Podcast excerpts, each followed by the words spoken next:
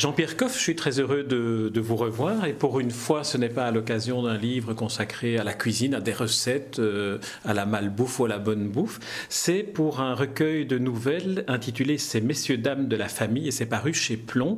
Alors euh, l'intitulé, euh, ce sont des nouvelles, mais ce sont des nouvelles qui s'approchent assez souvent du conte.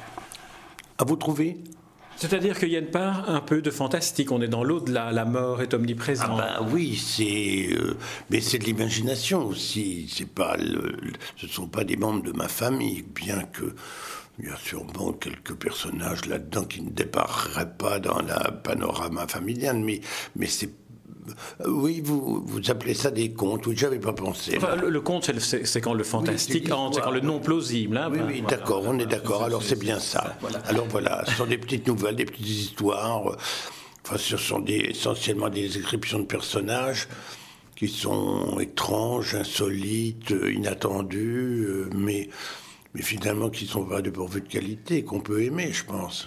Parce que moi, je les aime bien. Alors, euh, avant, avant d'aborder quelques-unes des, nouvelles et de ces personnages, j'aimerais savoir comment, comment vous est venue cette, cette idée de, vous lancer dans la, dans la fiction après avoir raconté autant de recettes? Mais Parce que euh, d'abord, j'ai fait 54 livres qui tournent tous autour des produits euh, du jardin ou de la, enfin, du végétal ou de, des recettes, et que nous n'avons pas, nous, auteurs de livres de cuisine, beaucoup de considérations. Nous n'en avons post-mortem, mais, mais c'est tout. Euh, on, collectionne nos livres euh, une fois que nous avons disparu, que nous ayons disparu. Avant, euh, on est, vous voyez bien, on n'est même pas, on n'est même pas dans les livres des meilleurs ventres. On s'intéresse pas à nous. Alors c'est pas que j'avais envie de reconnaissance, c'est que j'avais envie de faire autre chose, tout simplement, et que je me vois pas finir mes jours à écrire le énième livre de cuisine. Je ne dis pas que je n'écrirai pas d'autres, mais euh, le livre de cuisine, c'est une euh, expérience. les deux derniers que j'ai faits, c'était pour euh, stigmatiser la crise.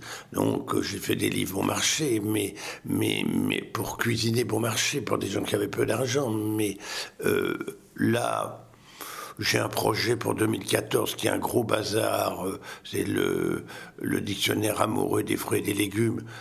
Donc c'est beaucoup de travail, beaucoup de documentation. Donc j'avais un peu besoin de repos. Puis j'avais ça dans les tiroirs. C'est pas les nouvelles. Enfin, c'est mon premier livre. Alors je ne sais pas comment font les autres auteurs.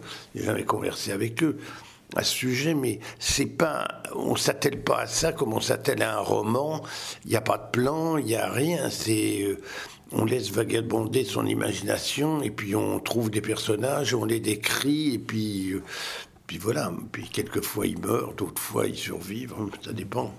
Est-ce qu'on pourrait dire que lorsque vous écrivez une recette de cuisine, vous racontez aussi finalement une histoire et que vous aviez déjà le métier, si ce n'est qu'ici vous l'expérimentez dans un domaine qui vous est peut-être pas encore très familier? Alors le, genre euh, livre de cuisine, selon moi, c'est contrairement à ce qu'on imagine un genre qui est plutôt compliqué parce que l'objectif c'est quand même que les gens réussissent leur plat. C'est pas qu'ils achètent simplement votre livre pour le plaisir de le mettre dans un rayonnage d'une bibliothèque. C'est que quand ils s'en servent, euh, ils s'en servent vraiment et que ça réussisse. C'est-à-dire, moi je trouve que le, le, le plus grand compliment qu'on m'ait fait, c'est un jour un monsieur qui est venu me dire j'ai gagné un concours de cuisine, je ne sais pas cuisiner. Et sa femme m'a confirmé qu'il n'avait jamais cuisiné de sa vie il a pris une recette, il allait la faire par défi, et il a gagné le concours.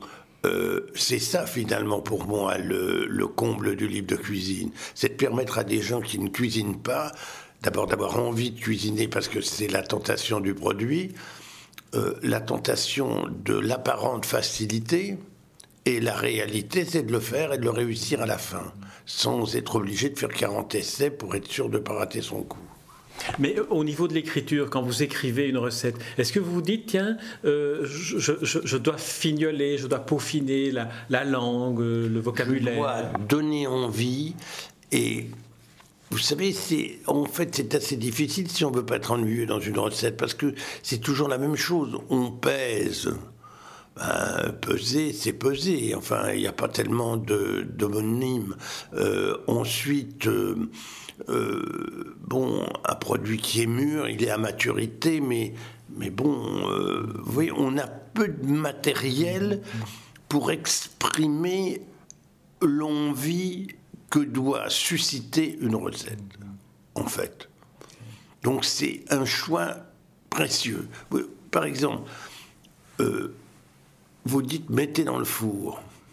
Alors vous pouvez dire glisser dans le four, introduire dans le four. Vous voyez, là on a plus de, on a un peu plus de vocabulaire à disposition, mais euh, il faut que ça soit aussi synthétique. On peut pas dire ouvrez la porte du four. Euh, euh, mettez votre plat dans le four, oui, bon d'accord, mais on a vite fait le tour avec ça. Oui. Alors ici, vous êtes donc en quelque sorte euh, libéré, libéré, vous avez libéré votre imaginaire en inventant des, personnages. Alors on va en, évoquer quelques-uns. La, première que j'aimerais évoquer, c'est celle qui donne finalement d'une certaine manière l'inspiration de la couverture, c'est ce monsieur des oiseaux. Et alors là, vous avez des, formules qui parfois deviennent des, aphorismes en disant par exemple, la casserole est aux légumes, ce que le lit est aux un lieu de réconciliation. En effet, votre personnage, après sa mort, devient un épouvantail et il aperçoit que toutes ces plantes n'arrêtent pas de se chamailler, sauf dans la casserole. Ben oui, parce que dans la casserole, euh, elles s'entendent et même quelquefois elles se désirent parce qu'elles se complètent. bizarrement, on met rarement dans la casserole des, légumes qui ne s'entendent pas. Ils poussent pas les uns à côté des autres, ils sont quelquefois pas à côté de la, au moment de la même saison. Euh, et puis, euh, et puis est-ce qu'ils s'entendent dans la casserole? C'est pas sûr, mais euh, oui, encore ils peuvent se réconcilier. Mais alors en écrivant, en inventant ce genre de personnage, vous vous souvenez de comment il vous est venu cette idée de, de, de, franchir l'au-delà et puis de transformer un... Parce que j'ai eu un... J'ai un jour organisé chez moi une exposition d'épouvantail comme étant une exposition éphémère. En fait, elle a duré un an, elle est allée à Versailles, à l'Orangerie, elle, est allée, euh, elle est allée à Lyon, elle est allée dans différentes villes. Et c'était une, c'était une exposition qui était. J'avais demandé, euh, j'avais commandé des œuvres, donc des épouvantails, à des, des auteurs, enfin des peintres ou des artistes qui avait une certaine notoriété, comme euh, euh, Mosner euh, ou Arnal ou d'autres. Et je leur ai imposé de travailler avec des jeunes, des jeunes artistes qu'on avait été chercher dans des squats, de façon à ce qu'on ait un groupe d'anciens et un Clazen, par exemple, c'était très bien mêlé au jeu, et un groupe de, de jeunes et d'anciens. Et puis, ils avaient, il y avait une convention qui consistait à passer 4-5 jours chez moi pour travailler ensemble, pour, réfléchir ensemble et pour eux parler de leur. Arnal avait 85 ans à l'époque, je pense, et pour parler de leurs expériences avec des gamins. Donc, je trouvais ça assez passionnant. Et puis, le personnage de l'épouvantail, parce qu'ils sont tous, ils sont tous disparus. Sauf un, pratiquement, qui est celui de Mosner, parce qu'il était en fer. Alors il rouille, mais il est très amusant. Il a un, oiseau sur l'épaule, ce qui arrive à tous les épouvantails, parce qu'au bout d'un moment, les oiseaux prennent l'habitude. Et, les épouvantails qui étaient là, je me suis très vite rendu compte que ils faisaient plus peur au bout d'un moment. Les oiseaux s'habituaient à voir ce personnage-là. Ils allaient lui chier même sur la gueule, finalement.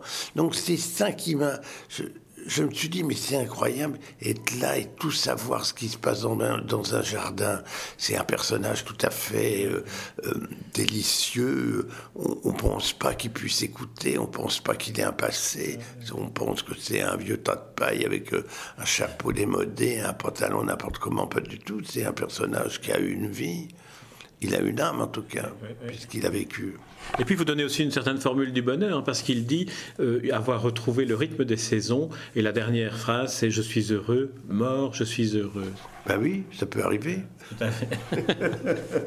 Alors la mort C'est le comble du bonheur, enfin, à mon avis, c'est d'être un mort heureux. absolument. Alors il y, a des morts dans d'autres dans d'autres des, dans d'autres des, nouvelles, notamment celle qui s'intitule Jean Tréguière. Là, c'est un c'est un boulanger euh, qui, qui, qui met fin à ses jours. Enfin, ça on le découvre à la fin de la mm. nouvelle qu'il a mis fin à ses jours parce qu'il a voulu reconstituer ce qu'était la boulangerie du terroir, transmettre ça. Il y a, cette, cette dimension là de la filiation. Voilà. Hein, il a été trahi, Tréguière.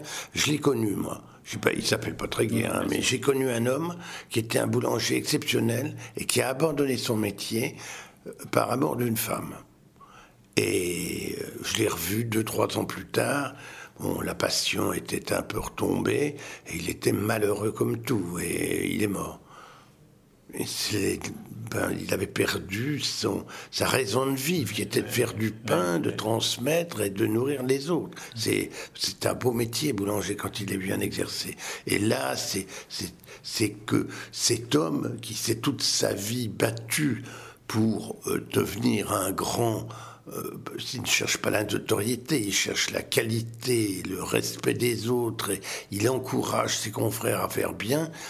Et malheureusement, il est trahi par sa propre progéniture qui euh, va installer un, un, comment, un, machin de cuisson de pain. Cuisson automatique euh, dans une rue. Et alors, euh, il, est désespéré au point de, de, se foutre en l'air, dans la mesure où il avait perdu sa femme et qu'il considérait que son fils allait prendre leur lait, qu'il allait créer une sorte de, de grande euh, filiation, une grande dynastie de boulangers.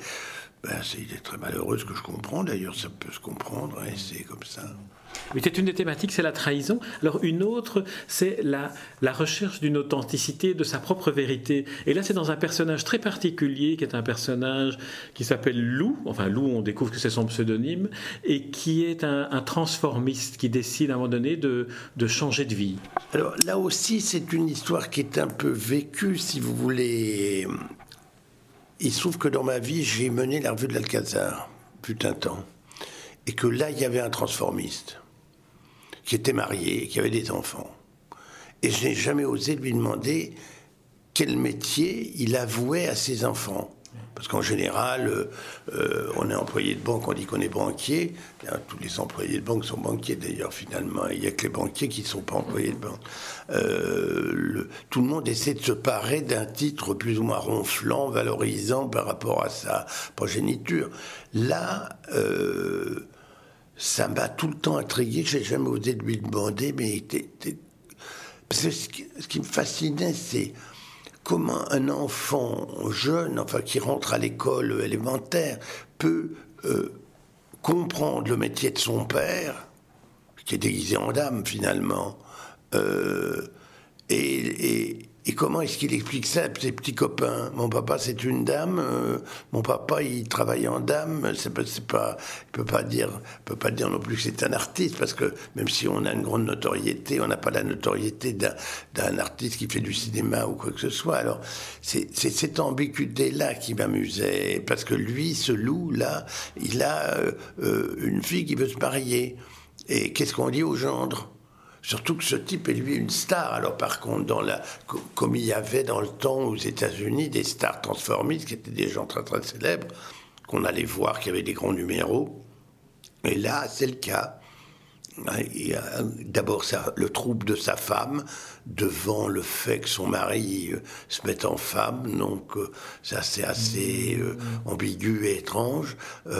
les enfants, que ça ne dérange pas, mais quand ils posent la question, tout à coup, ils ont une révélation, ils n'ont pas le même comportement et, ils décident, ils voulaient abandonner pour poursuivre une autre carrière avec ses enfants, pour ses enfants que ses enfants n'aient pas honte de lui et il voulait se reconvertir dans d'autres choses. Puis finalement, ça s'est pas fait et il se retire.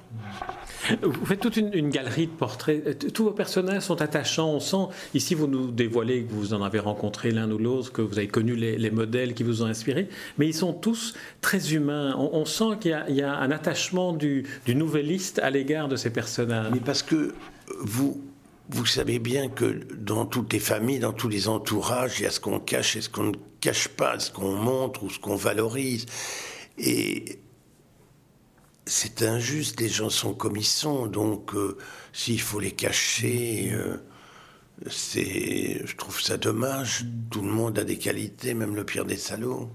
Moi, je vois bien, je, je vais quelquefois dans les prisons, je m'occupe de prisonniers c'est pas que des ordures tous. C'est pas, c'est, il y a des circonstances dans la vie qui qui qui permettent qu'on ait, qu'on pas qu'on leur pardonne, mais qu'on les aide à s'en sortir en tout cas et à se racheter vis-à-vis de la société. C'est vrai qu'ils restent, comme vos personnages, des êtres humains. Toujours, mais toujours, quoi qu'on fasse. Veut dire, euh, même.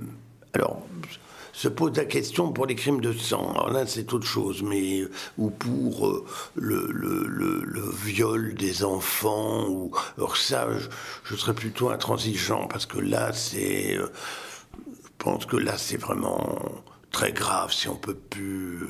Euh, si on se laisse aller à ces pulsions les plus violentes et les plus vulgaires, finalement, euh, là, ça me choque. Mais ce ne sont pas des gens qui m'intéressent. Même si j'ai, discuté avec euh, un, violeur et, euh, que j'ai hésité à le faire venir chez moi comme, comme jardinier, mais c'était c'est quand même très dur quand on a des petits enfants. C'est un risque qu'on peut pas courir. Mais, mais euh, tout le monde peut être acheté et, tout le monde a quelque part en soi euh, une forme de fantaisie qu'il n'arrive pas toujours à exprimer comme il veut.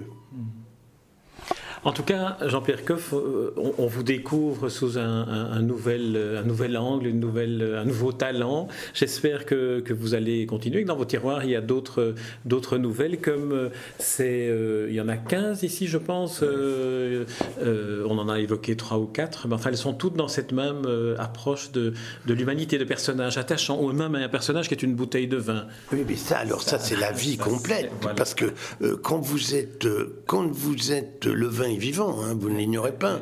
Et donc, quand vous êtes bouteille et que vous avez la chance d'être mise par un très grand vin et que la vie avec cette, entre l'échange entre ce vin et cette bouteille et le bouchon et la capsule dure pendant 50 ans, mais c'est comme, moi, pour moi, c'est, comme si on était mariés pendant 50 ans.